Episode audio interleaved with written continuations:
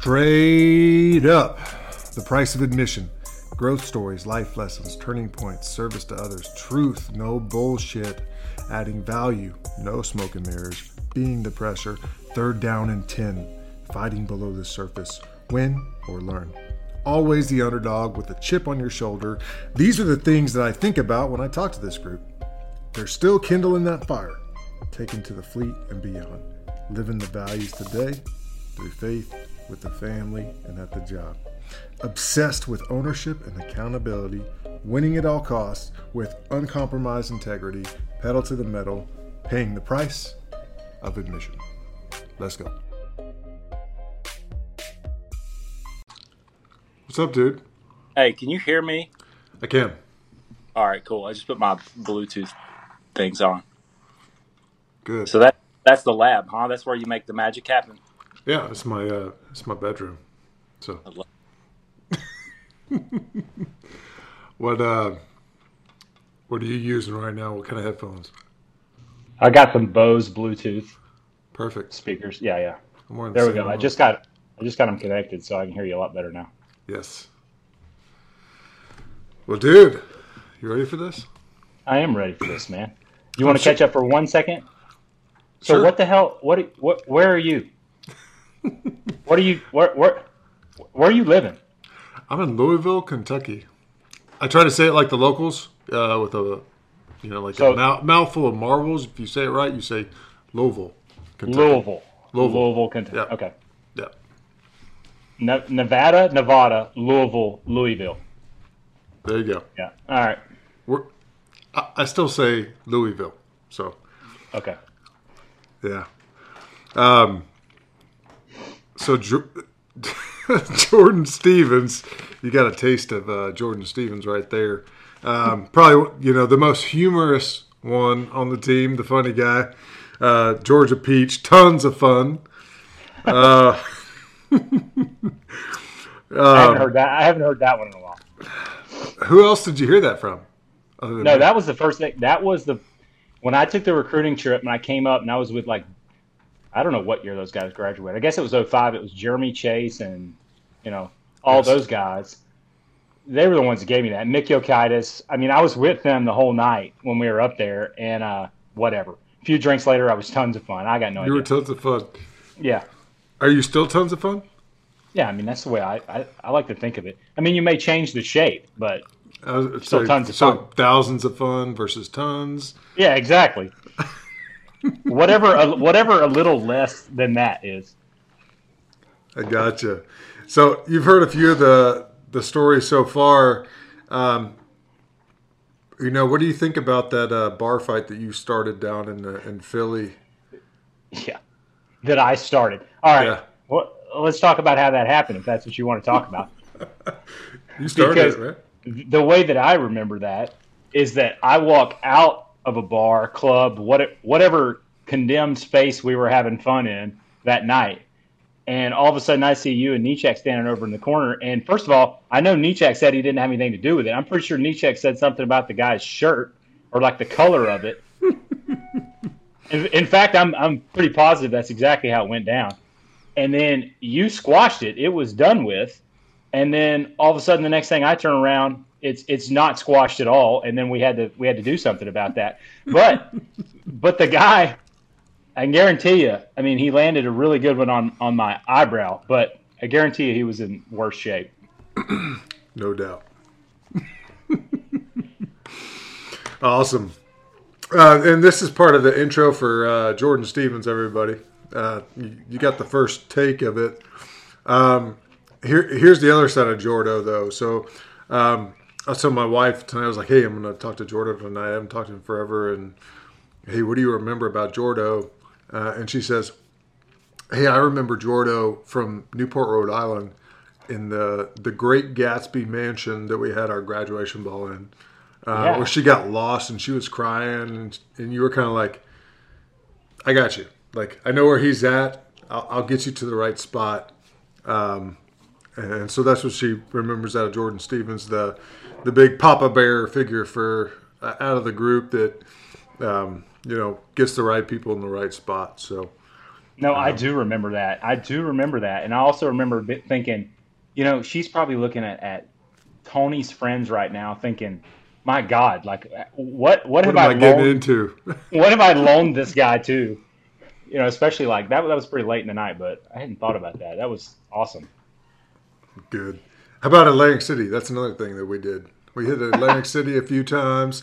You know, Walsh had his uh, his summer, um, you know, his summer house there, uh, and we drove into Atlantic City, and you know, from New Jersey. Um, yeah, What do you remember about that trip? I remember a lot about that trip. I remember a lot of, about all of those trips. In fact, I remember too the last time I was up there or near there was for Clint's wedding, which was dry, by the way. Thanks, Clint, for that. so we we all had to figure Yes. out how to make that not so dry, but it was a blast. I mean, we had a great time for that. But the one that I remember the most was, I mean, it was three people's. It was three people's bachelor party. So I mean, there was a lot. There was a lot that was trying to be, you know, fit into one single night, and I think we did that pretty successfully. Yep. I think. So, I mean, so Ian was one of them. Uh, yeah. Who else? Well, book, well, Bookout was another one Book out. because Oh gosh, yeah. book out. Yep. yeah, yeah, Bookout was another one. Then of course you. So I mean, you know, we had different friends. There was a bunch of different folks there, mainly football guys, but there was a few other folks there, I think, and uh, it was a good mix. It you know it, it it went well until it didn't. It went well for a lot of people, and then it went not so well for everybody else, which is exactly what you want out of a successful bachelor party, I think. Yeah, I'd, I'd agree there. Um, I got some uh, input from uh, Matt Nishek too on Yeah. on Jordo, so I'm gonna I'm gonna spur a couple comments here. Uh, Yeah. Every every class that Nishak failed, uh, you were in as well. Did you know that? I don't know if I knew that. I mean, it seems like every time I was struggling, I always had Nietzsche to kind of lean on or like understand. So yeah, I think that would make sense. Yeah, one of them was Nav. Remember, uh, maybe it was uh, maybe Lieutenant Oberlander's class. Oh my God, yes. Wow, I hadn't thought about that in a while. Yes.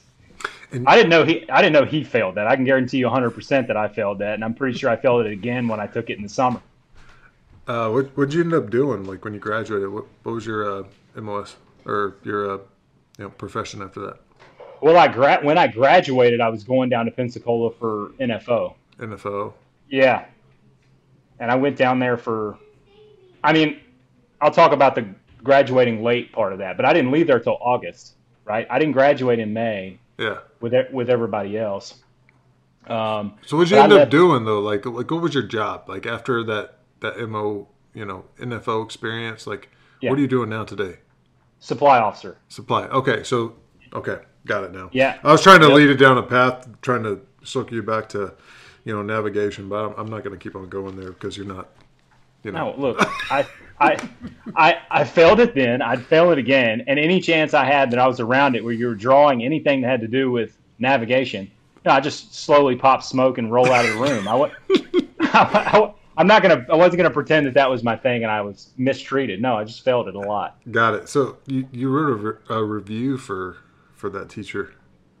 What do you remember Yeah. about that? I, I remember making it a little bit personal. I cannot believe Matt remembers that. Yep. But yeah, yeah, I remember attacking him pretty personally. I remember attacking him for his, his haircut and his general appearance. Uh, but that guy earned every bit of that, and Matt knows that too.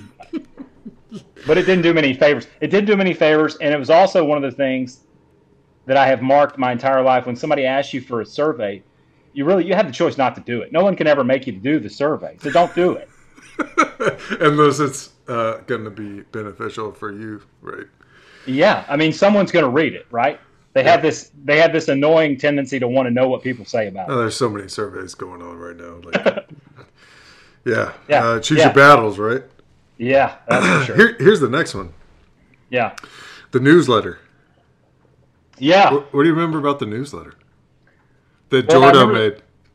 yeah. I remember it was a lot of fun for me. They used to have in the um, in the bathrooms at school, and you probably remember. I mean, people would Yeah. post up on there and say something about head. It was it's called head gouge. Yep. You know, head whatever.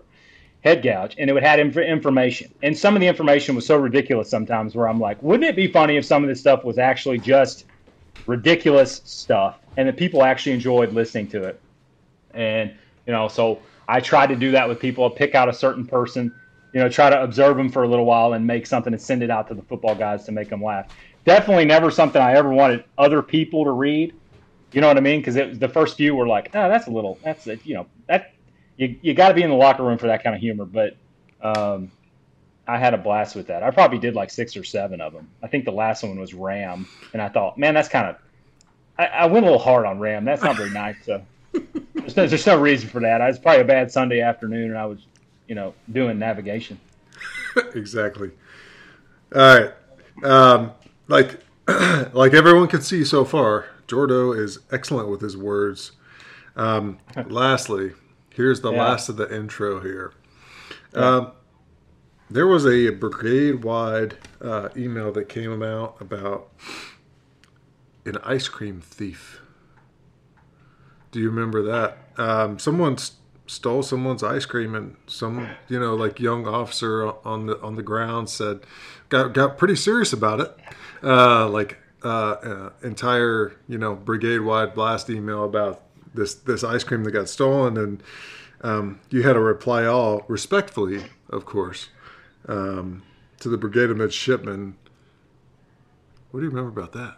I don't remember, Tony. I don't remember that at all. No, don't? I don't. Okay. No. You sure? Who said Who said that? I can't say. Secrecy. No, I don't, remember that. You don't? Uh, that, uh-uh. that, was another Matt Neshek um, oh. story. no. You sure? I don't. I don't remember that specifically, but it doesn't. I mean, you know, it doesn't sound like something that's below something that I would have done. Oh, well, I was going to dovetail into a pretty awesome story about setting your priorities about like what's actually important in life. But uh, yeah, no, we we get so caught up in the day to day of, you know, like the rules and that that people take it to the extreme, and I think that uh, that story was like a, you know, I'm going to make this little thing overcomplicated. Yeah. And um, yeah, so that's where I was going with that. But well, I think a lot of that. Is, I think a lot of that's true. And if I think about because you look back on some of that stuff and you're like, well, why why poke the bear on a lot of this a lot of that bullshit? But it was exactly that. It was the same stuff Cam was talking about with like Curtis Bass and all that. It's like you just there's comes a certain point where you just go, this has gotten so ridiculous and sometimes my presence here is so absurd that if you don't if you don't do something to push back on it you just feel even more foolish right yep. and so you do actively sort of prioritize in a way i guess by doing stuff like that and we had a lot of fun doing it and mocking some of those things was probably some of the better times i had there yeah well we all leaned on you for that because that's what you were good at and we loved it so All right, so here, here's another Georgian, just like uh, like Jeff Lenore uh, from from Georgia. Mm-hmm. Um, you know, as soon as I, because I'm a Kane Brown fan, obviously, and I, I, heard the the new album come out, and I saw, um, you know, the the Georgia song that came out. Are you a Kane Brown fan? I'm not a Kane Brown fan. Nothing, you know, whatever. I hadn't listened to it much. I mean, maybe two or three songs, but I do know he's from there. Too new school for you. Who, well, who's your uh, a little bit? Who's your your uh, music. Well, you'll appreciate this. I mean, so I went I went to the last three the last three concerts I went to were all Robert Earl Keen. There so you, you know Texas country, and I just saw his like third to last concert, which was here in the Woodlands area here in uh, Houston, which was amazing. I mean, he's changed a bit. He's he's like sitting down now. He's not getting up and entertaining and all that. And and that was his last tour and I've been listening to him for the last two months, pretty much on loop.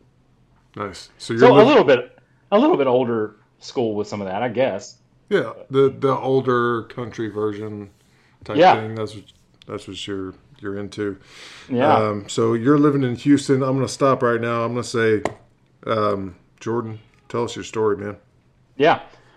Well, so living in Houston now, but grew up originally uh, north of Atlanta in Gainesville, Georgia, which from Jeff Lennar was probably like 35, 40 minutes north, and grew up in an area that was pretty rural. I mean, you would consider it pretty much halfway between the North Georgia mountains and Atlanta, um, which was a great place to grow up. I never had any, you know, any issues with the area, but it was certainly not ever a, a football town, a football place where I grew up. I mean, it was one of the worst football programs in the entire state until I got to about ninth grade. And then the craziest thing happened. There was this group of guys that came up from South Georgia, led by a guy whose name was Bob Christmas, right? Bob Christmas. That's his real name.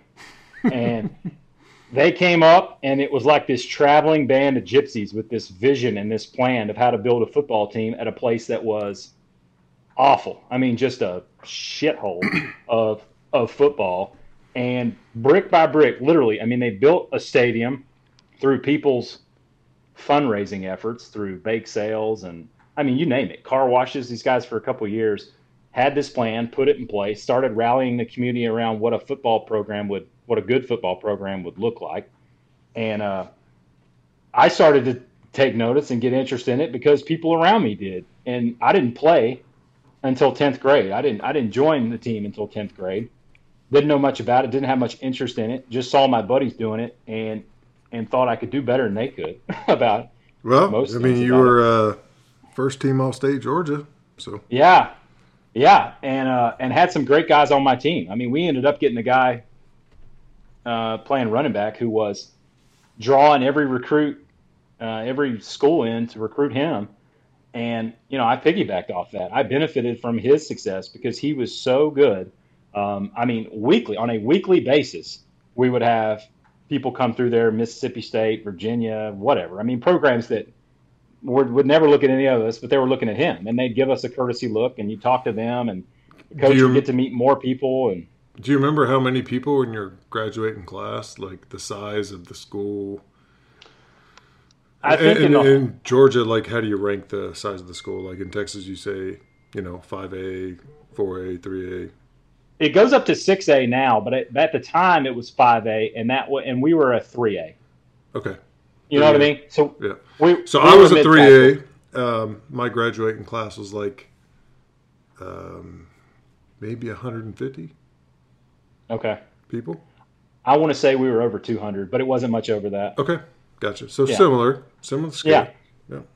similar and and you know so there was never a notion that those all those opportunities were going to be available to me. But once they started coming to talk to him and they give you the time of day and at least say hey do you you know you think you have any other guys who may want to play football? and they'd at least talk to you. I started to think about it and started to think well you know if i pour into my whole junior and senior year maybe there's a chance to to do that. And at the time for a number of different reasons you know getting out of town was appealing to me. And so I sort of made that my goal, and I was pretty I was pretty consumed by it. I didn't know how it would end up. I certainly didn't have any ambitions to go to a service academy or or do anything like that. But it sort of fell in my lap. Brian Bohannon um, was North Georgia, like Jeff said. I think he, you know, I don't know. I think he may have had the whole state. I don't know, but but he worked North Georgia pretty hard, and he he came back time after time. And I had a leg injury, and he kept coming, and eventually you know, ended up coming over to the house and uh, sold me on it. I, I, I had no idea. How did he sell something- you on that though? Because I mean that that's kind of like outside your normal thing, right? Like Yeah. going into the military. Is that something you were like, yeah, I want to go do that, or you just like, here, here's an opportunity? Not in the slightest. I mean, it was it was an opportunity to keep playing football. I mean, I looked at a number of different places. I'd say the majority of them, you know, Southern Conference, Georgia Southern, whatever, Charleston Southern, smaller schools that were around the area. That Do you have any other offers? about. Georgia Southern was one. I mean, Air Force was around too. I actually went out there and visited, did all that. But no, I mean, there was very small schools that were. So you visited Interested. the Air Force Academy. Yeah, How I was did. I think I went out there with. Uh, I'm pretty sure Craig Schaefer was on that trip. I remember. Man, we just him out there. we just captured all of them. You know, I know. um, everybody that that split the academy visits that they all came to Navy at that time. So It's interesting. I don't know. I think on that trip there was a few guys that had gone to Army and had gone to Navy and whatever else, and they were really into the Air Force. I mean, I went with one guy who was actually in my school, and he committed to Air Force because he was, you know, we got out there. He said, "It's beautiful. We can go fishing. We can go hunting. We can do the hiking thing, all that kind of stuff." And I'm like, Sure. "Yeah, yeah, sure you can. If you escape this prison, I mean, if you, if you, if if you climb over the wall without getting shot, and then you can make it seven miles that way." You know, you may get to a decent fishing hole before they drag your ass back here. I mean, I, I, I wasn't, I wasn't, you know, I wasn't, I didn't have any misconceptions about the fact that, hey, that that's a pretty desolate spot, Yeah. right? And the the absolute inverse of that was you get downtown to Navy and you can take a back, you know, you can take a step out the back gate and you could be downtown. It was different. Even then, even then, when you're looking at it and you've gone on the trip, you're already scoping out the back gate. You're like, well, if I if I slide through that son of a bitch right there, I can get all the way downtown, and I and I can I can get back, and nobody will even know it if you know who's at that gate right there. So you know there was differences, and there was a, there was a whole lot more differences than that. Obviously, that's just I'm just being silly about that, but. I mean, the guys themselves were totally different. The way that Jeremy Chase, I say Jeremy Chase because Jeremy Chase had a pretty big role in all that. Yeah. Jer- Jeremy Chase and Mick Yokitis and Evan Beard and a few of the guys that showed me around. I mean, I think Bobby McLaren was there at the time too. Yeah. Anyway, they just they just they sold it. It wasn't it wasn't the place. It was them. Awesome. Yeah. Well, cool. Keep going. Yeah. And so decided to do that. And I didn't have any any notion that I was going to go straight in. I mean, once they told me that, once they started talking about the prep school, it's one of those things like you just said prep school. So let's cut to the part where I go to the prep school Yes. because you I mean, we both know that. and it sounds like from listening to everybody else too, like I mean, maybe they should look into how Navy does high school GPA. My my high school GPA was shit too. I mean, there's like four people that have had terrible high school GPAs that are getting in, but That's why um, have prep schools. that's why they have prep schools. I mean, stick it in Newport, Rhode Island, see if they can stick it out. But that's that's that's that's what happened, and then I ended up going. What was your high? and- Do you remember your high school GPA? no, I don't remember the high school GPA. Yeah, I mean, me you know, neither. No, I don't remember anything after being required to get a 2.0 at the Naval Academy I- or before that. I don't remember anything. But I know the problem was the problem was I failed math, and it was a it was a algebra two I think, and I failed it, and I failed it like a week before Bohannon came back down to kind of talk talk to me about the process again, and he was like, "Oh uh, yeah, you know I didn't realize that, so."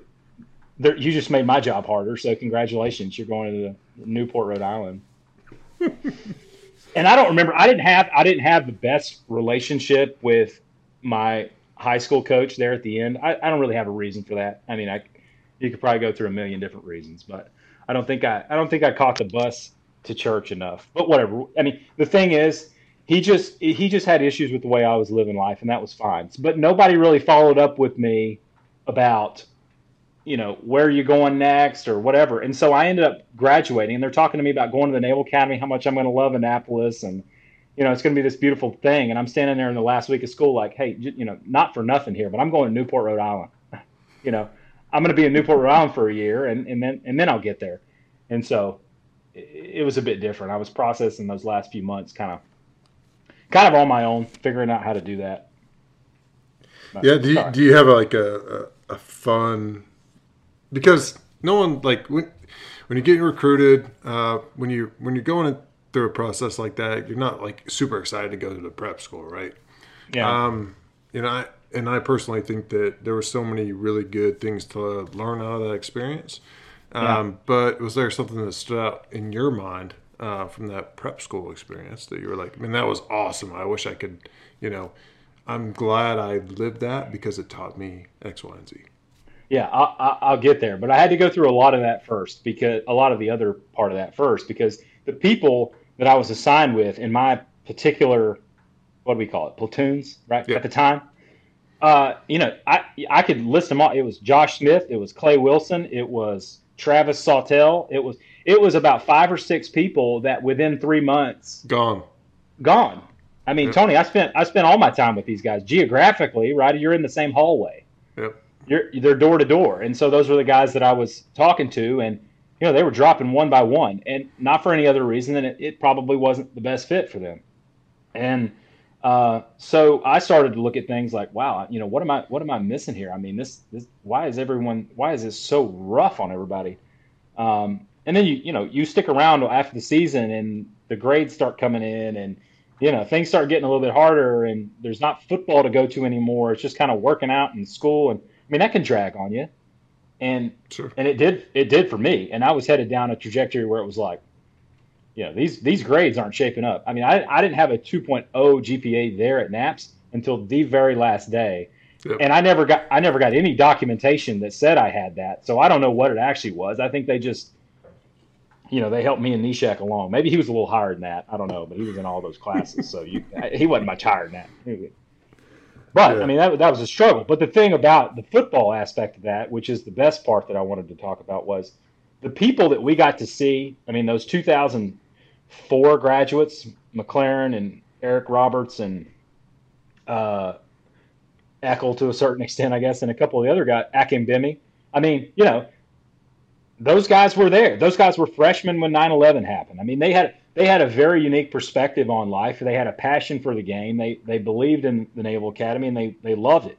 And I think those guys single-handedly kind of kept us pushing through at least that year and Yeah. kind of inspired us in a lot of ways for the next few because of the way that they did things. McLaren specifically, obviously. I mean, you know, guys, is amazing. So um, that was the best part of it. Just if you can if you can stick this stuff out. I mean, you're gonna you're gonna be around you're gonna be around guys like this. You're gonna have teammates like this. You're gonna be able to do some great things. So here's here's a you know n- not a realization to me but um you just Yeah. like painted an awesome picture because um they were all really good coaches really Yeah. good mentors um and they also brought through a really good class of Yeah. people that pursued the path that they wanted to challenge right so a lot of Yeah. us that came out of naps like like we were a huge senior class. Like if you look back on it, we had a lot of really good talent. Um, not like you know perfect, obviously. Um, Yeah. Everyone had their struggles; they went through it. But like at the end of the day, when we walked across the stage, um, there were a lot of 2010 seniors. Period yeah, versus a lot of other classes before and after. And uh, I agree with you. I think we had uh, some good mentors there that that helped us going through it. So yeah, uh, I'm also attributing that to uh, uh, not attributing that to, but trying to tie that into you know today, right? Like Yeah. you want to have a, a good boss, you want to have a good um, mentor, and um, when you do, and when the mentorship works, the freaking ship sails, right? yeah. So It clicks, doesn't it? I mean, and that and, and those guys were a huge part of that. And I'd like to think it's not too far from their minds the fact that you know what was going on in the world and the things that were happening when they were there. I mean, they had a clarity and they had sort of a vision in front of them while they were at the Naval Academy that that made things, you know, made things pretty straightforward. I mean, you know what you're going to do. You know where you're pretty much going to be sent when this whole thing's done. You know what that's going to take because you're watching the football guys ahead of you who graduate go and do those things, right? So here's what you got. You got the here and now. You have the next three or four years to have a, you know, a hell of a football team, to have a hell of a football experience, and don't don't waste that. And I think those guys were pretty uniquely positioned to help us along. And you know, I, I, I think I think probably carried the program for the next eight to ten years, just the way the way things work. Yep. No, you know? I get it, dude. That's good. Yeah. Um. So how about uh all right, so fast forward. That's Yeah. that's the nap story. Tell us about the Annapolis story. Yeah. So, you know, you, you get a few weeks and then you go up to Annapolis and you get through the, the plebe summer stuff and you're back in football, which was a, a sigh of relief. I mean, you know, the whole the whole time for me was, you know, just dancing on the edge of just getting in enough trouble to where people knew who you were. which Like which like when not, you sent that reply all to the entire brigade of Yeah, I midshipmen guess. about ice cream. I'm gonna have to find out about the ice cream thing, but uh, I'm sure that happened. Who knows? entertain myself for five minutes and then pay for it for the next five weeks. That was about how I handled business. that's uh, that's not a smart thing if you want to do, a, you know, lessons learned podcast. But but when you get to when when you finally get back to the football team, you know, you start to breathe a sigh of relief, or at least I did. It was not it, there was not this anxiety that I felt. It was not this I you know I I want to instantly contribute whatever. I didn't have any real notions about that. It was just to be happy that I was back with a group of guys who who who got it and were, were there for the same purpose and um, you know things were good. I would not call that group that we were with, and I was think I was thinking about this because the group of seniors that we had, you know, at least on a defensive line, when we were freshmen, I mean, this was not this this was a different kind of love thing that Marshall was talking about. It, this was not a group that was there to ease your transition onto no the team, coddling, right? No, No, there was no coddling in this group. I mean, you think of Ty Adams and John Chan and Dave Wright and those guys. It Dude, was yeah. you don't have a seat, so stand the fuck up. You know what I mean? It was like you're Yeah. not. There's nothing here that's comfortable, so just be quiet for a second. And and, and in that way, that was kind of comforting because it's like, yeah, man, this I've I've missed this. Um, so you do that, and that, like I said, the worked worked my way, I think, into a position to be able to to contribute over the next year or two. Um, try to find my footing. I mean, I had all kinds of issues with grades and all that after the first semester. So you know, those challenges were always there for the first couple years, and I was always fighting through that stuff. And uh, I was roommates at the time. Um, I ended up with Marshall and Mike Matthews, which I'll tell you about in a second. But I was Oh. with, yeah, I wish I could just easily call Mike Matthews before this and say, "Hey, what do you remember?" And but he's Yeah. you know in Japan, so I'm kind of glad you didn't put it that way. and he, uh, so I was with Kyle Bookout and I was with, you know, a couple other guys and I was drawing a lot of attention to them and I felt horrible about it because it was like, you know, you're doing all this stuff and you're dealing with all these things. You don't want to drag other people in it. Um, but he was amazing about it and he, he was a great guy to be around for those first couple years and helped me through things up there. And, um, yeah, we did that. And then after a couple years, I switched companies and I went into Marshall and Mikey's company, which was amazing. I mean, you know, why did you make the switch? well, it wasn't How'd that how that worked. Well, Yeah, it wasn't. Yeah, I'm going there. it. I had an argument, okay, with the the uh, company officer who, you know, I'm sure was a great guy, family man, all that kind of thing, but he was a douchebag and a half, right? And he didn't he didn't care about me. He didn't care. I mean, he had it out for me from the beginning, and I'm sure I didn't help with the way I, you know, responded to him and was attentive to his request. So he moved me out of the room that I was in, moved me into my own room, like kind of like isolated by myself, right? hmm And I told, I don't know if it was Bryce or if it was Captain um, Hamilton. Hamilton at the time, but I was like, man, here's the situation. I mean, is there anything I can do about this? Like, I don't want to have any more to do with this guy. I don't want this to elevate anymore. And so the suggestion was, you know, we'll we'll change you companies and we'll put you with Marshall and Matthews um, in their company, who had a great, you know, great company officer, and of course you're with those guys, and they, you know, So everybody in that company absolutely loved Marshall to death, as you would imagine, right? So, right. you know, So there wasn't a lot of issues there. that uh, the new company officer, how Yeah. that how'd that interaction go straight off the bat after that Mm. change? Not bad. I think I handled that, you know, pretty well. It was just, look, I, I've had some issues over there. I don't want to cause any problems for you.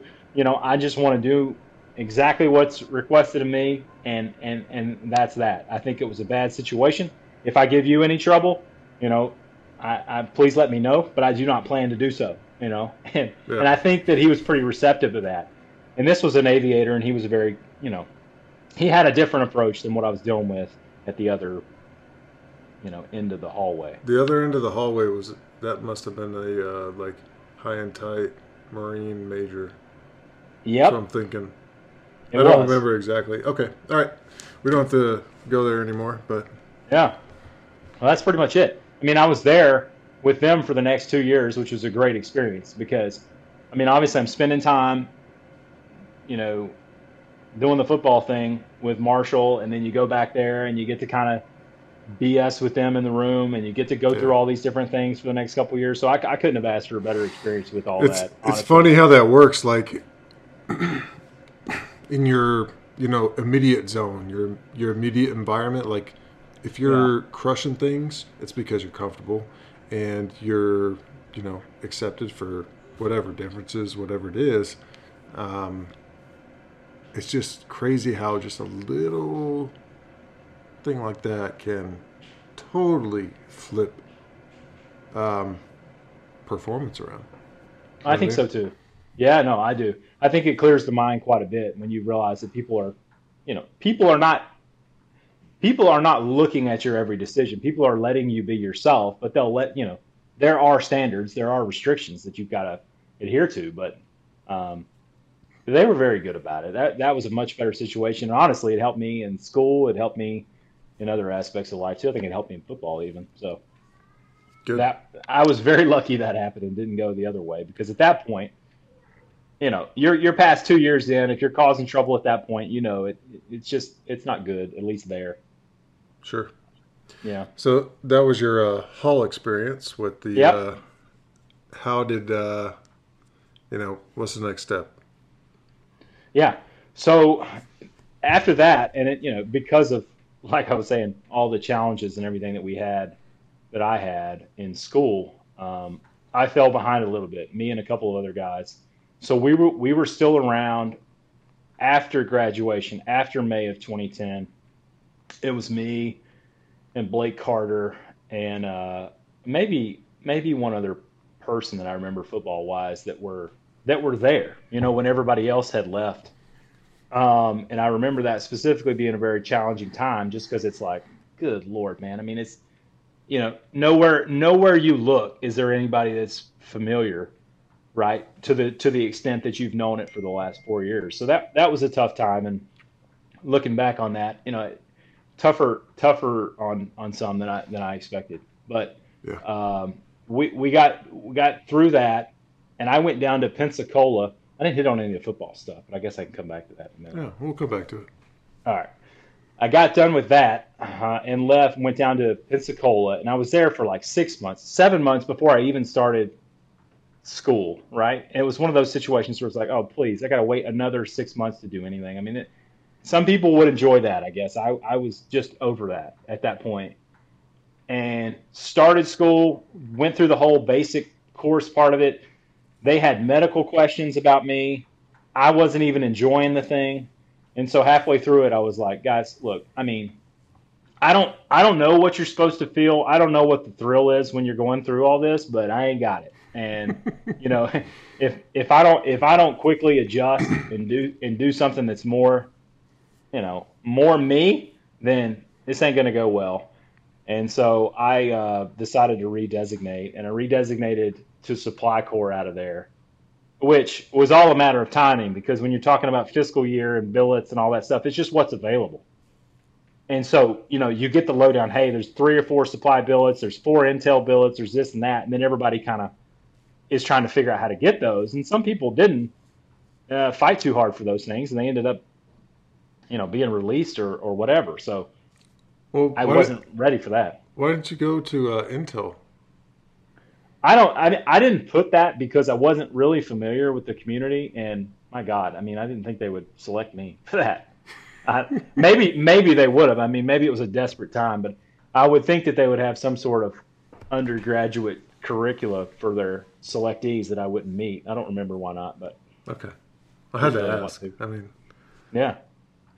You just thought I'd be a great Intel guy. No, it's okay. No, I'm sure. Like, I mean, well, to me, being a good Intel guy is uh, you like you gotta kind of be obsessed with you know the details and understanding what's going on, yada yada yada. But what I think you bring to the table, if you wanted to go that route, is like your communication skills. Obviously, yeah. so far in this talk is like awesome.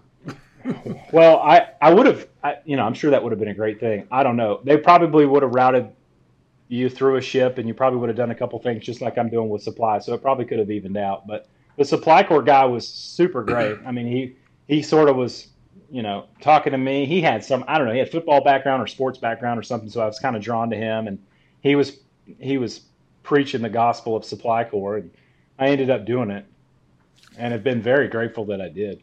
Why? Well, I ended up going to, back up to Newport, Rhode Island. It was like it was like back to what made you. You know, I was there for six months, seven months during the Supply Corps school, and then down to Norfolk, where I was the assistant supply officer on a ship.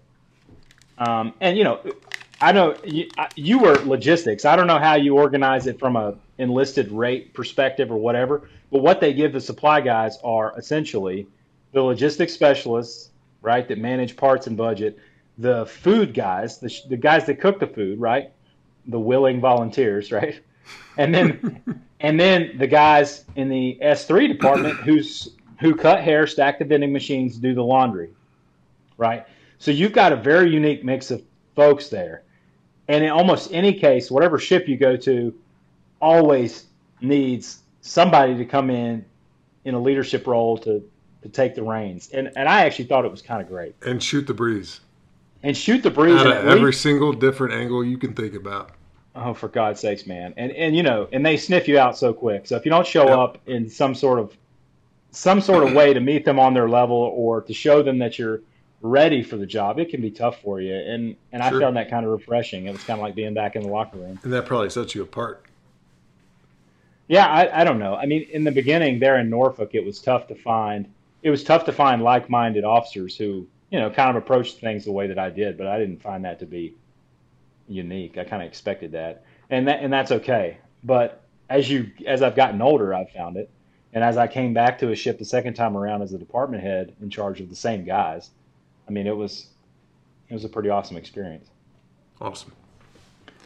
And so I did that. I did the second department head job in Spain. I spent two years in Spain. Uh, I was over in Rota, where we have some DDGs, and was there for two years and left left three months after uh, COVID. Gotcha. Which, yeah. What are you doing now? Now I'm at uh, I'm in Houston. I'm at ExxonMobil. Um, I got selected for a program called Training with Industry, and so for the last four months I've been at Exxon. Um, I'm in the inland barge operations division, kind of observing the way that they move stuff in and out of the Gulf of Mexico Yeah. and uh, you know it's really cool. But again, you're at a headquarters job. You're a guy who nobody knows, so you're always just fighting for a chair Yeah. in the room, and you're only going to learn as much as you like push for. You know what I'm saying? So it's it's different. So you're you've transitioned. I haven't transitioned. I'm still active duty. Okay. It's uh it's just a, a an active duty program. That's interesting. Yeah. So I went to Kansas. I was at a uh, I got my MBA at the University of Kansas. Dude, am I the only Yeah.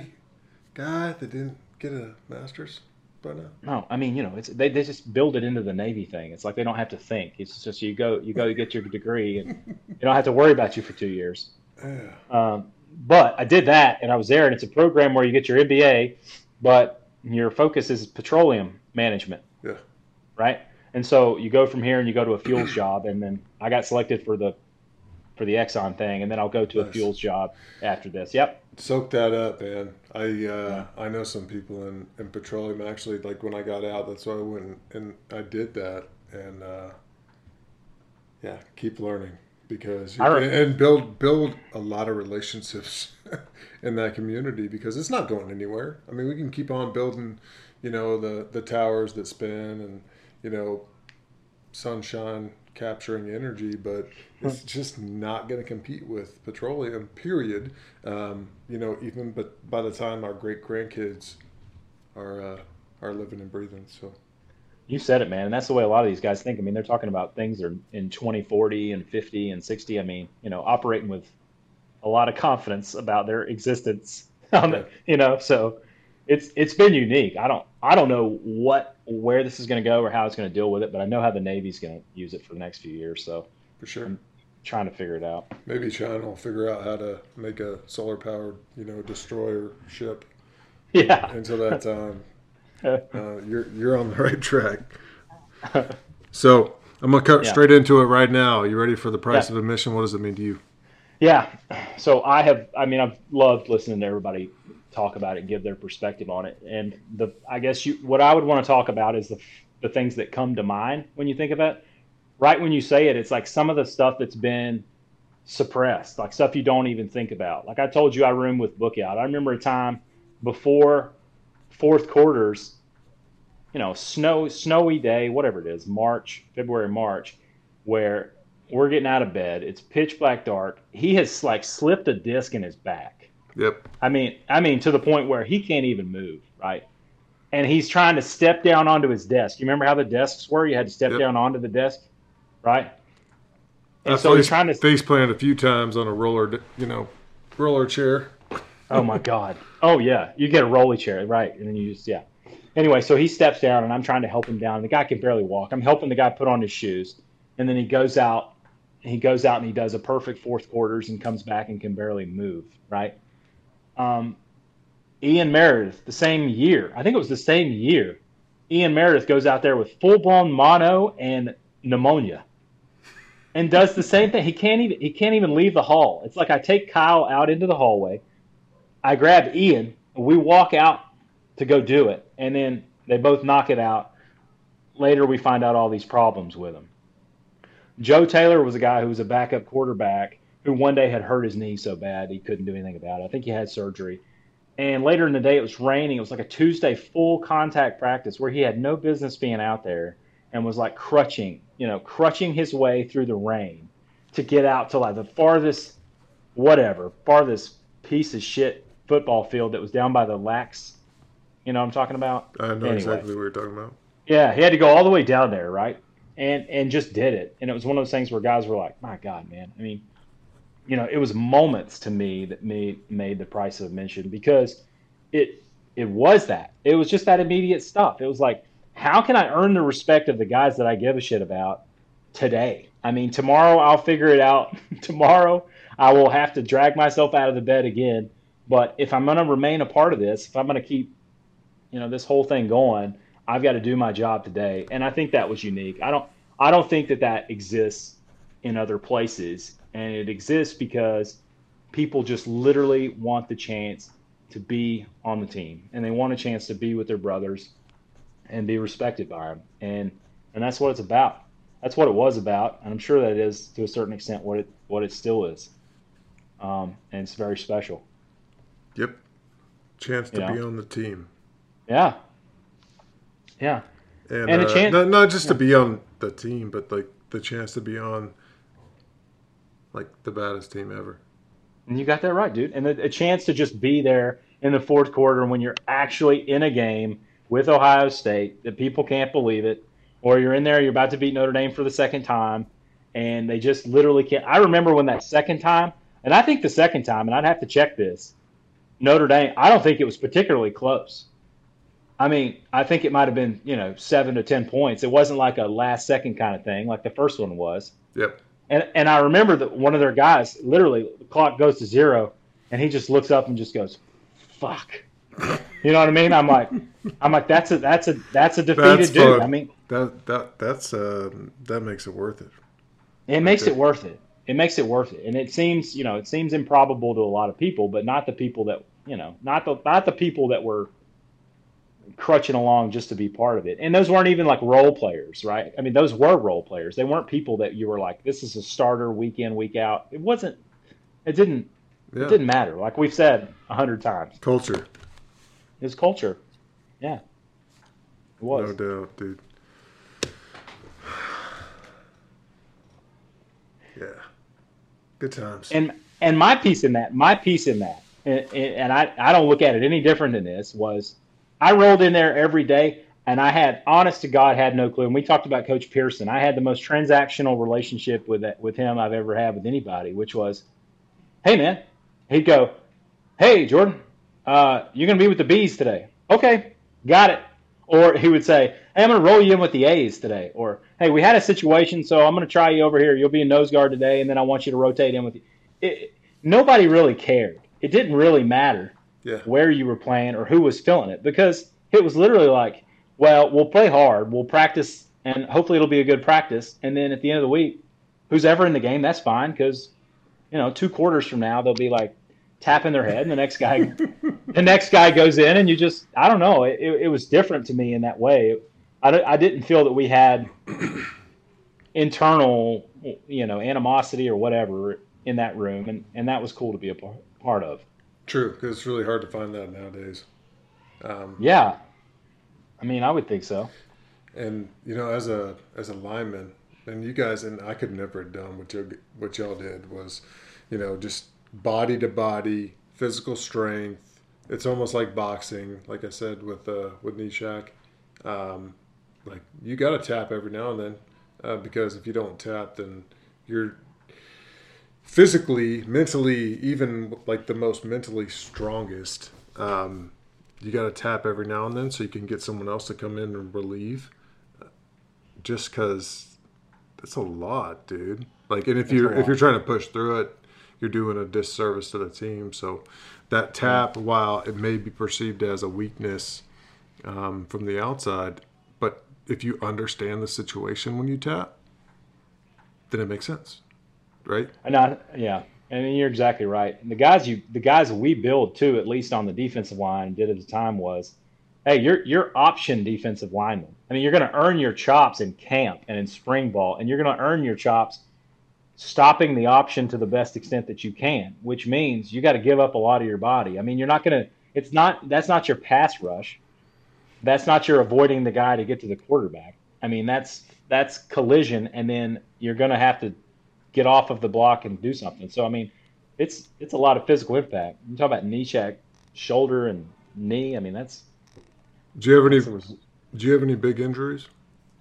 I just had really rough ankles. I mean, I've I've obviously got shoulder pain, and I had an issue with my like pec muscle and a few other things, but I didn't have to have surgery on anything while I was there, thank God. Um, but I had terrible ankles, and that you know that hurt me sophomore year, junior year, and senior year. Senior year more than anything, but mm. you know, gotcha. was what it was. Yeah. So that's your uh, price of admission. We talked yeah. about your story. Um, yeah. What's the family look like nowadays, Jordo? Yeah. So I've got I've got a five year old girl uh, named Tyler.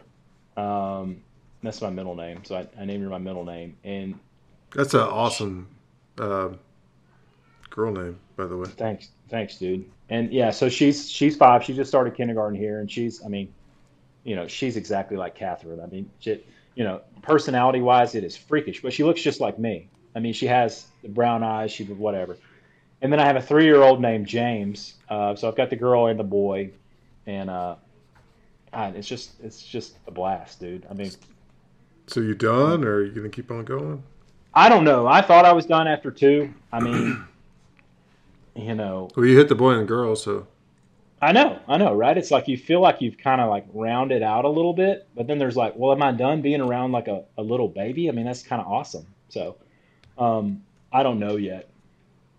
I'm not going to give up trying. You know what I'm saying? That didn't happen. So, uh, I don't. I don't know. We'll see. I never thought I'd have three. I mean, did you think you'd have three? I didn't think. No, no, no. Actually, you know, I I remember having two. I had the you know boy, and then I had a girl second, and I told man, we're done, we're good. Yeah. And then um, I was driving home one day, and I heard a song, and that's all it took. I was like, yep, you know, I'm, I'm that, that's my thing is is the music thing, and had a crazy song come through, and it uh, affected me. So yeah, dude, I was well, like, that's you. No, we're not done yet. Like one more. uh, so now I'm done until I find that next song.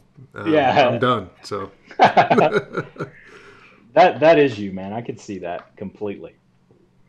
Getting yeah. the inspiration from music. That's awesome. So, so you still breathing out of your neck? Not so much. Uh, I, I think if I do, it's probably because I, you know, like walk too far in the parking lot. But yeah. I heard Marshall. I heard Marshall say that, and I just remember. I remember he was probably looking at me when I'm sitting there just trying to get my breath, you know, just trying to do one more thing without collapsing. I was probably looking like I was staring at the ceiling or something. But it's so funny. When you listened to that uh, that first episode, yeah, what kind of memories did that bring back? I think it brought back a lot. I mean, you know, I, I, I got to spend I mean, my God, man, I got to spend a lot of time Roommate, with Marshall. right? Yeah, it's my yeah, absolutely. And uh, you know, it, dude's just a real deal. He's always been the real deal. I mean, he puts things in a perspective that other people can't, and makes things clear for people, which obviously has put him in the situation that he's in. I mean, the hardest part was listening to everything he's had to go through for the past year, two years, or whatever. I mean, that's that's a lot. I wasn't tracking all that, so um, consider that a personal failure. But um, I couldn't have had a better experience. I wouldn't have traded it for the world. I mean, first of all, people people loved Marshall. I'm talking about he had like he had a fandom. He had people come by the room just to like talk to him and stuff. I'm serious. I said I've never seen anything like this. This is incredible. Yeah. Um, but in a lot of ways, it was, you know, it's kind of inspiring stuff. He's he's pretty special, yeah. No doubt. obviously. Yeah, definitely a leader of our pack for sure. Yeah, and how lucky were we, right? I mean, Yeah. can you can can you name a single other person while we were there who who was like, you know, had that sort of background in any kind of way that acted as sort of a liaison for us? Not many. Yeah. Maybe No, I maybe think we all all looked up to him, especially you know. I talked about the the 2004 uh, Navy GAD group that you know ended up coaching us at NAPS, and then Marshall Yeah. Marshall went through that. But like when we got there, and I think you know I think we can all agree upon um, Marshall was kind of that guy for for all of us. Well, he Yeah. you know says like, well, I didn't get any playing time, you know, and him being all humble about that, but Yeah. there was a different type of inspiration that came out of him that I think we all fed off of, which is No, another special piece of of the class that made it through in, in a bulk, uh, bigger group of people in, in general versus historic graduating classes. No, without a doubt. I mean, you you just got to listen to Jeff's thing again to know that. I mean, Jeff said, right, that he was a huge motivation for him to become a Marine officer, and I don't doubt that there's probably ten other guys that would say the exact same thing. Because it's like I know what I know what right looks like. I know what I want to try to model this after. I may not know how to do it, but I'm going to figure it out with that in mind. And I think he provided a huge amount of, of clarity for all of us. What about Mike Matthews? Let's let's Yeah. tell into the to the Mike Matthews story. I want to get him on here soon. Um, Absolutely. him being in Japan, that's been a little bit more difficult. But um, Yeah. what do you remember about Mike? Well, Mike was amazing too. I mean, the thing about Mike that was so amazing is, and I'm not, I mean, I'm not exaggerating. Mike would have a paper or a project. I think he was an ocean oceanography guy. He would have something due the next day and would start start that shit at like one or two in the morning, right? And would somehow pull out a product. I don't know how he did it. That was, you know, BC material, and he did it all the time and it was like I'd take a peek because I was in sort of like the middle. There was Marshall over to the right, and then I was in the middle, and then he had, you know, Mike had this like isolated sort of around the corner room that he was in, and uh, you know, Interesting. you know, yeah, you got that right. Anyway, you you walk over there at your own peril, but when you did, usually at one or two in the morning, you would see that he was like he was legit working on something, but he never did anything before that. So I was just amazed at his stamina, like his ability to do that and to maintain it, because I was the exact opposite. I mean, I could never do that. Um, but also, he was the same way. He had people coming to see him all the time. I mean, there were always people coming in to talk to Mikey, even people in the company Yeah. or somebody that had a question for him or just wanted to bullshit. I mean, Interesting how that works. Like yeah, your time gets occupied, like where you're where you're not planned to have all this time occupation. It just happens. Yeah. Because where the law of uh, magnetism just like sucks you in, like sucks other people into to what you got going on. It sounds like that's what Mike and Cameron and, and yourself, your uh, your room was was a hot place. Well, no. Well, it was a hot place, and it got even hotter at night because they would have. I mean, we probably, I don't know how many bottles of wine were drunk in that place, but it was probably, it was probably north of a thousand. And I think I would be willing to bet if you went in that room today, you could probably find you know enough glass in the attic there to Wait, are, are to build a to, shop. Were, were you allowed to have wine in that room? We had special authorization from the Special the, authorization. the head, yeah, the head of whatever. Yeah, yeah, we were. No, you weren't. But I tell you what, he'd have it every night. It was like clockwork, right? I'd look around the corner, I'd hear like a, you know, like a rapper, right? And you, I'd look, I'd be like, oh yeah, okay, right? And then it was gone, right? I'd get offered a glass from time to time, but I tell you what, there was more that was not offered to me than there was like offered to me, um, which was, which was fine. Uh, It was an, it, it was, it was an awesome room. I couldn't ask for more. yeah, that that would be a fun room. I mean, my Yeah. my room was pretty fun too. I had a uh, Bayard Nunn Roberts. Dude, Uh, Baird none. Yeah, and uh, Ryan Marco. Um, Yeah, yeah, that's another one we lost, but yep. um, you know, none. Uh, no, was pretty fun every now and then. So No, I remember. I remember. You know, going by you guys' room. There's, I, I, you guys had a good spot too. yeah. Man, good talk. Is there anything else on on Jordan Stephens' mind that you you know want to share with the group? Well, no, I mean you've asked uh, a lot of people about struggles and stuff, and I got plenty of them, and still do. I think the one thing that I have really struggled with with all of this stuff is just getting out of the grind to grind mentality. I I had my head down for a very very long time, pretty much starting with going to my ship as like the department head. Yeah. and uh, you know wasn't wasn't paying attention to a lot of what's going on, kind of disconnected from things, and and I don't think that's the way to do it. Um, and I don't think it leads to, to good thoughts, and it's not a healthy thing. And I think we're all kind of figuring that out now. I don't know something about your like 30s or like mid 30s where you're doing all these things and you're trying to build like a professional reputation that kind of pulls you away from some of that public interaction. And I don't I don't think that's good. So I'm trying to pull out of that and I've tried to to be more outward with people and uh, that's what I'm working on. I think it helps you show your kids how to do things too, which is always my motivation. So, um, that's a sticking point for me right now. Tell me more. Yeah, well, I, I just I just think that uh, if you're gonna if I'm going to continue to like do this for six or seven, eight years or whatever it is, Navy stuff, I don't think it'll be any longer than that.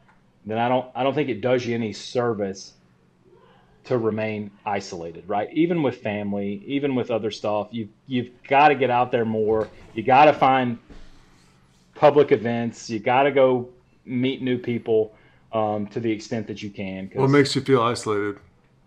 well, I think what makes me feel the most isolated is keeping a schedule where you're just work, like exercise, home, you know, work, go to dinner, then come home kind of thing, where you're just keeping a regular schedule. You're never changing, you're never keeping yourself on your toes with things. You're never changing yourself up because then I felt what happened to me is your language starts to change. Your language starts to be repetitive Yeah. it starts to it starts to be sort of I don't know apathetic in a way that you haven't been in the past. Yep. Um, and I see it with my own family. I mean, you watch it in other people, and you're like, wait, am I am I kind of slipping towards that? So I think being able to like listen to people's struggles and being able to listen like you say the things that you have, I think I think that helps to be watchful of that kind of stuff. And Sure. we've had, you know, we've had some pretty like eye opening reasons to be watchful of that kind of shit, and you just got to work on it. Yep. No, I feel you. No, I felt the Yeah. same way, and that's uh, uh, you know one of the reasons why I started doing this is um, you got to find you know um, new information. you know what I mean? Like you got to find a new thing to to get you into that gets you out of that continuous routine of you know whatever you're doing. Um, and it, it's hard to explain, but I think uh, you said it well. And um, yeah, dude. Hey, I got a uh, I got a Coach Spence story because I wrote that down. I didn't want to not say it. Good. I had uh, so we were in North Texas. You remember that travesty Uh, of the the uh, the shootout of touchdowns. Yeah, so awful day, right? But this was before it started. So we had just gotten there, and everybody, you know, everybody puts their stuff down, and you go whatever, you go to the bathroom, whatever. So we go over to the bathroom, and I didn't play for him, right? So these interactions were very few, and and you go over to the bathroom to take a leak, and Doc Fair is in there, and Spence is in there, and I think it's Adam Ballard, right? And me. And then Adam Ballard says something like, Hey Doc, like, don't you have a don't you have a ranch down here? You know, just like making a joke. And he goes, No, I don't have the ranch down here. It's Coach Spence that's got the ranch. And Uh-oh. Coach Spence Coach Spence is taking a leak and he's staring at the ceiling. And he goes, Yeah, I got a ranch. I got that child support ranch.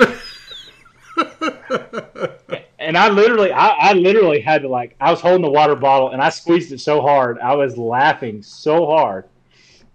And that guy, the second, the second one I've got, I, he walked out of on a Friday night of of Ricketts Hall, and he had a full suit on, full suit. I didn't know, you know, it was like where you. It was ten at night. I'm sneaking down there to get away from the hall. He's coming out. I said, I said, Coach, where, are you where are you going? Where, you know, what are you doing? Where are you going?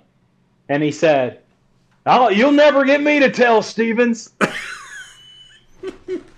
like I was like, this this dude is next level, kind of different, um, because he was like, it, it was like almost full tuxedo. Anyway, that's my that's my Coach Spence stories. Oh man, Coach Spence. That's that's Yeah. a new one. I've never heard of that one. Um, Yep. Interesting. And he had well, he had another one. He had one with you, and I don't think you'll remember this because we were sitting in the locker room and he walked by, and you you know it was the morning or something. We were looking rough, and he, he was like, he said Tony Haber, and you're like, hey coach, and he was like, you got a he, you got a picture of me in your room, don't you? oh, that. Uh, Do you remember yeah, that? I do. I do now.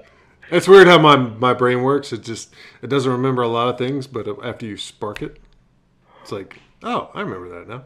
So I remember I remember that because I remember thinking, there's I mean, Tony is looking at this dude like, get the fuck out of here. hey, but you know what? Um, now that you sparked it, I probably won't Yeah. ever forget that now. Yeah. Well, good. For sure. Glad you remember it. It's a good night. Yeah, dude. What else you got? Anything for me? Um, I'm loving these, and I, I, know you know what everybody's loving them. You got 300 damn downloads. It's like it's like you and like you know people that are making these things for a living. It's like that's a lot. It's pretty awesome. dude, no, I'm having a good time with it. Uh, if you could Glad go, you are. if you could go back and tell younger Jordan Stephens to do something differently, Yeah. either in high school or in Oh, NAPS, what would you Christ. do? What would you say? My God, man, it, it, it would just be stop s- stop doing momentary things that are going to get you just completely in the wrong direction. Like don't there's no there's no need to focus on silly stupid little things that upset you that you bring up or that you make a comment about that puts a target on you like that when you're in an organization like the Naval Academy. There was no reason to do some of those things that made life so much worse. And whether it was Yeah. you're trying to you're trying to get a laugh or you're just doing it to entertain yourself or whatever it was, it's like just just take yourself a little bit more seriously. You don't have to you don't have to take yourself as seriously, but take the job seriously. There's no way in hell that I could ever convince anybody that I'm taking myself seriously. But you can you can take the job seriously the way that you handle yourself. And I I would have changed a little bit of that. Yeah, Um, th- just just to make things a little bit a little bit easier. I think I'm, I I'm sure we all would, you know, uh, as we uh, grow up a little bit. But yeah, um, you gotta you gotta take risks. Period. Um, you gotta say things. You got Yeah. to uh, keep on moving, and some of the things that you say, yeah, maybe. Do you ever see? Do you ever see yourself with like I don't know, uh, you know, if you see yourself acting like your parents a little bit every now and then? Sure. I I am 100% my mother's son and you can't like there's just you, some things you just just just can't let go, you know? Yeah. And you wish you, you wish you could. so and you, you're thing- your mother's son. Yeah. Oh, I think so. I think so for sure. Your dad was a politician of some sort in, in Georgia, I think. Right. Yeah, yeah. Yeah, good good memory. He was uh he was in the state senate for, State for Senate. years. Yeah. Yep. Keep Yeah. going with your mom's story. I just had to bring that up. Well, both my mom and my dad grew up in North Georgia in the in the in the mountains. I mean, both of them. So it was it was a you know very sort of reserved Scotch Irish mountain folk kind of thing. Reserved, very reserved people. You know what I mean? But that comes with certain territory. And for my mom, what that meant in a lot of ways is really biting down hard on things she didn't agree with, or maybe saying things that you shouldn't when you know when you just couldn't hold your tongue. And I think I've done that a lot.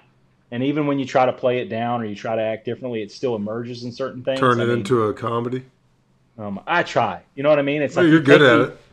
You take these things and you just try to make those little weaknesses something different. And um, I deal with that a lot. It doesn't make me very easy to be like married to. I don't think sometimes, Yeah. but I mean, you know, that's one of a lot of things that don't. It's a it's that- certain. It's certain. Yeah. that's a journey in itself, right? Yeah, yeah.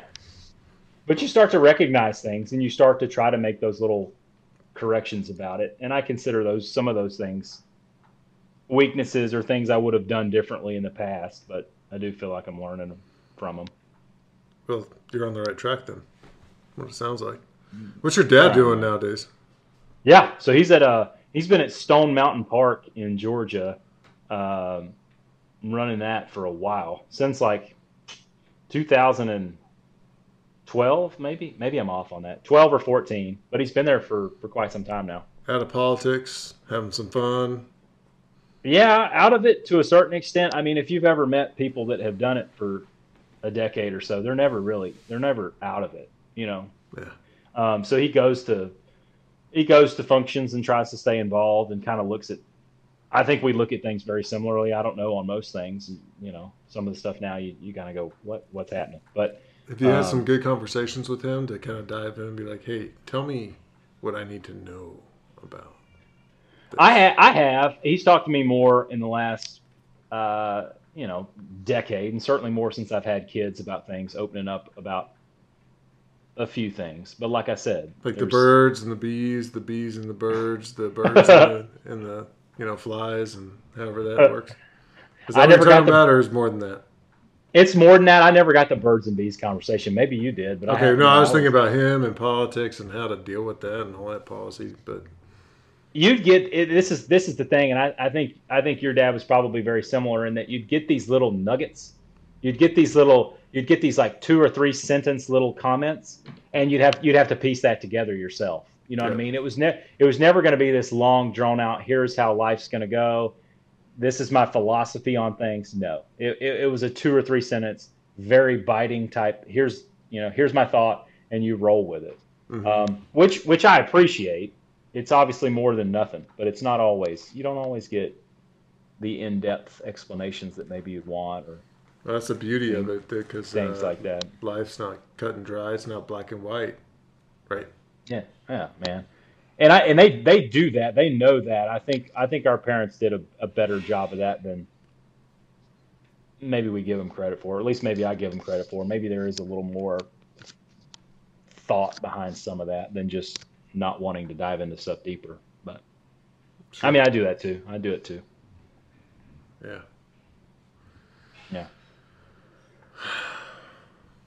I did the sigh. You did the sigh. Yeah, so I bad? well, I don't know. I was kind of like a good reflection point. Um, Yeah. yeah, You know, somebody's going to have to turn this thing around and uh, interview you one of these days. When you get to a good stopping point, we'll we'll, we'll make sure we do well, that. everyone's interviewing me every time I interview you, so that's how I see it. Is I have learned a lot about you through other people, or at least listening to you talk about stuff. yeah, Some pretty solid stuff. I mean, stuff you guys, you and you and Nietzsche were talking about. It's it's big stuff. yeah, Pretty awesome. Pretty awesome. one day at a time. That's it, man. That's it. I got to come out to Louisville sometime and see you. You do. Let's go bass fishing. I know you like to Yeah. do that. I'd love to. I think, and I'm not, you know, it's never 100%, but I think we're leaving here and going to uh, Colorado Springs. So I think I'll be out there for a few years. Colorado Springs. Uh, that's your next yeah. stop. Yeah, I think so. What are you gonna do there? I'll be a joint petroleum officer. So it was going to be something with fuels anyway. So I had to sort of Hmm. select In something. Colorado Springs. Yeah, they have a Northcom out there. Yeah. Which is at the uh, Space Force base. Mm-hmm. Anyway, anyway, lots of joint exercises being planned out there, and it's, you know, I think it'll be either two or That blows two or my years. mind. Yeah. Colorado petroleum. Um, one day we'll find a different energy source that actually works, but not today. So No, man, I tell you what, it's it's it's, it's it.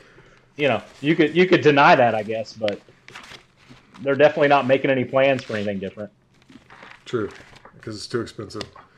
Yeah, Dude, Jordo, awesome to have you on today. This was an awesome episode. Um, I wish I could keep going. Um, and and maybe I'll figure out some new questions to, to string together for the next few folks. But dude, you're still funny. thanks, man. That's that's all. That's all I got. If I lose that, I mean, it's just straight to hell from there. So I got to keep that going. The humor guy, tons of fun. Tons of fun. Thanks, Tony. Hey, uh, yeah, keep these things going, man. We we love them, so I appreciate it, and uh, it's it's great to see you. Well, do, bud. Tell the family I said right. hello.